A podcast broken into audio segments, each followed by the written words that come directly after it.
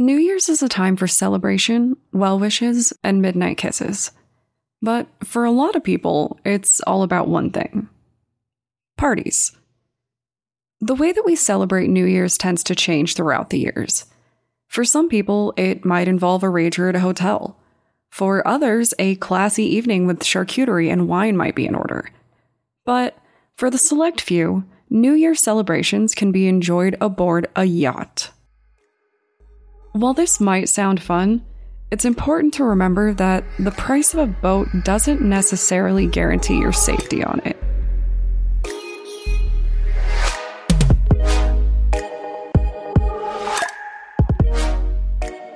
My name is Brienne, and I'm the host and creator of Among the Dirt and Trees, a show where we explore true crime cases that occur out in nature.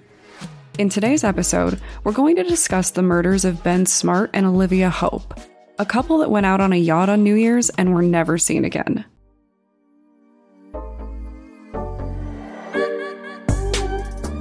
To start, I do just want to say Happy New Year's to you all.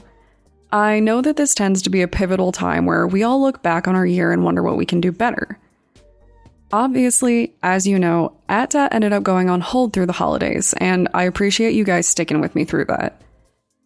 This was my second full year of working exclusively for myself because, yes, I did dive into my business as a full source of income just a few months before the pandemic hit. But I can honestly say that the end of the year just hits different when you run a business, especially in my line of work. Everyone is eager to spend what is left of their budgets, no one responds to emails in a timely fashion, and I get the joy of pulling everything together to make sure that everything is in line for my taxes, which I am responsible for. So, it's a lot, and December was a difficult month before all of that, so I'm glad to have taken the time to be able to bring you guys better and less frantic content. I hope you all had lovely celebrations and that everyone stayed safe, but now I'm going to tell you a story about a couple that met an untimely demise during their New Year's celebration. At least, that's how the story goes. It was January 1st, 1998, in New Zealand. But only barely. Olivia Hope and Ben Smart were two friends trying to make the most of their holiday. I have to assume that this was not an easy feat. Even though Ben was 21, Olivia was only 17. This meant that she wasn't legally old enough to drink, and assuming that you all have been to a few New Year's parties, you know that drinking often plays a role. But these two found themselves at the Furneaux Lodge. Now, I've recently acquired a client that runs an island resort, so my interest in lodges and resorts and ritzy hotels has certainly increased lately. So I had to look this place up. And I will say that it looks absolutely amazing. While I'm sure that it has changed throughout the last couple of decades, I'm pretty positive it was just as wonderful back then. It brings together nature and luxury in a way that basically made me want to book a flight immediately. But then I remembered what led me there. This particular lodge had an ongoing New Year's Eve party that evening, and Ben and Olivia were ringing in the new year with nonstop partying. Finally, around 4 a.m., the two decided that maybe it was time to wind down. In their original plan, they were going to sleep aboard a local yacht, which you can apparently just do. I'm not sure if this is common in New Zealand, but I do have to say I kept asking myself who was funding all of this for these two young people. Regardless, they hopped on a water taxi and made their way over to a yacht called the Tamarack, which was where they planned to sleep. My favorite detail about this was the fact that the water taxi driver was also the lodge's bartender. So he was the one getting people messed up and then safely ferrying them to their sleeping quarters, which is just very sweet and attentive, in my opinion. But bartender slash captain Guy Wallace took them to the Tamarack. There was just one problem. It was 4 a.m., and pretty much everyone else had already gone to bed. These two assumed that there would be room on the boat, but there wasn't, so they had to hop back on the water taxi. At this point, the situation is looking to turn into a fairly rough night for them. It is 4 a.m., they're tired, they need a place to sleep. On the water taxi, they began to talk with another passenger. Now, this guy is riding the water taxi, but he tells Olivia and Ben that he has his own yacht. I'm not sure why he was on the water taxi, I'll be honest. Obviously, he had his own boat. Maybe he was drinking, maybe he was on another boat partying, or maybe he was just lying in wait for the perfect victims at a desperate hour. We don't know. But what we do know is that this strange and unidentified man offered to let them sleep aboard his yacht. Obviously, they didn't really have options.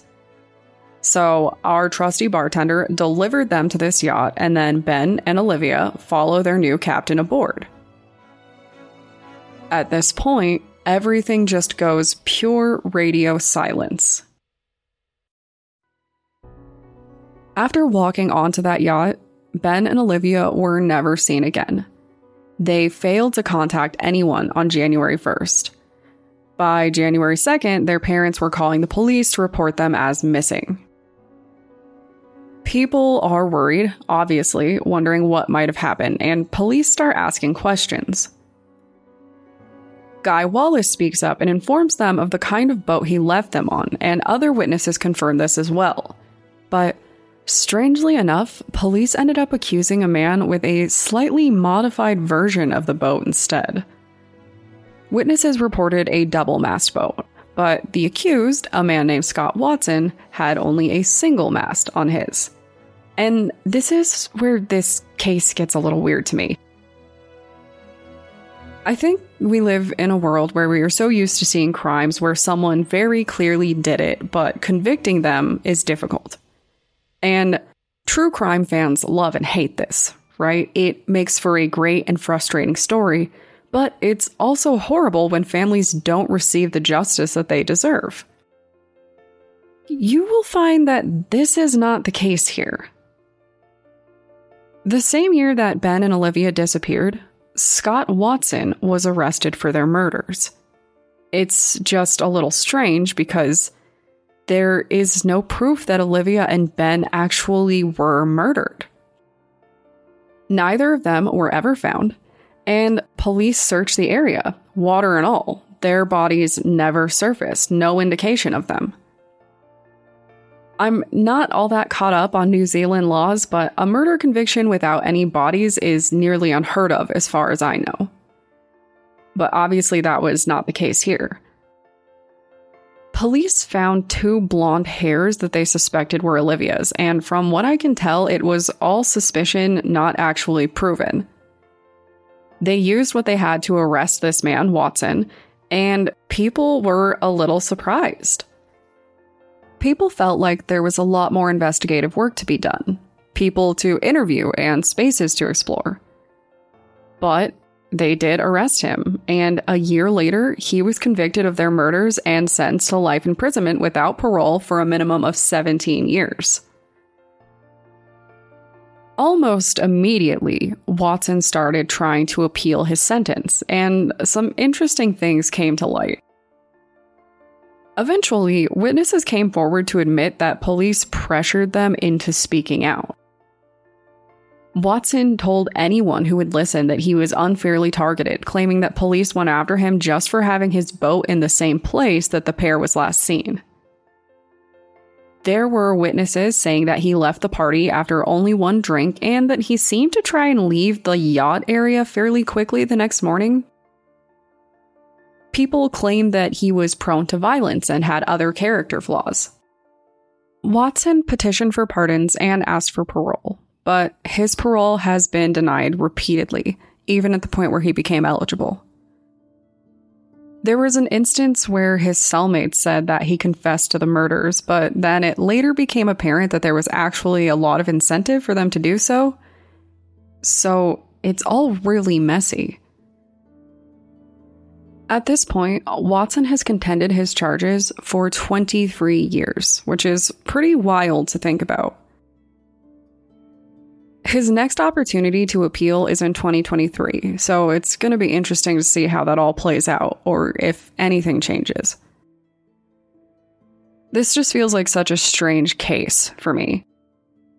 You guys know me, right? I'm not going to say that he did or didn't do it. It's very possible that he was a predator hunting for prey that night, but I do feel like the evidence is a bit iffy at best.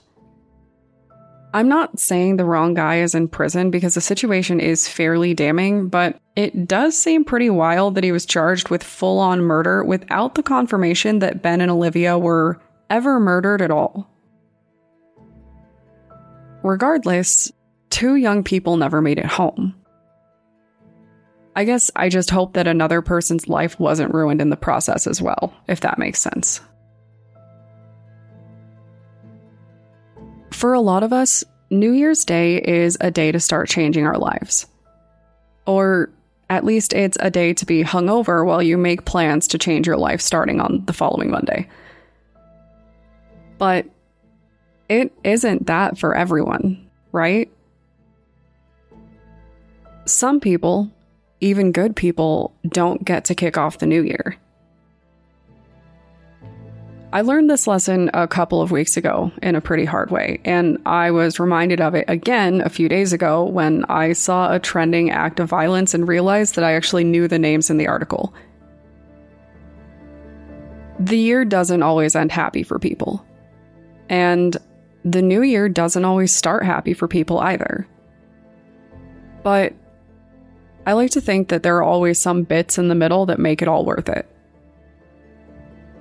So I will extend the obligatory basic podcaster well wishes.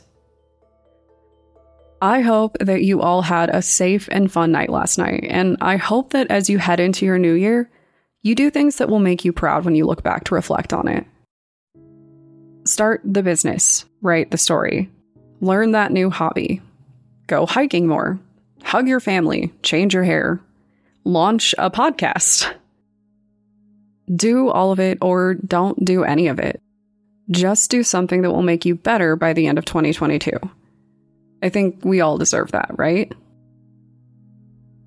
So, if you want to discuss yacht parties, Lord of the Rings, or launching your own business or creative endeavor in 2022, feel free to contact me on Twitter or Instagram using the tag at DatPod.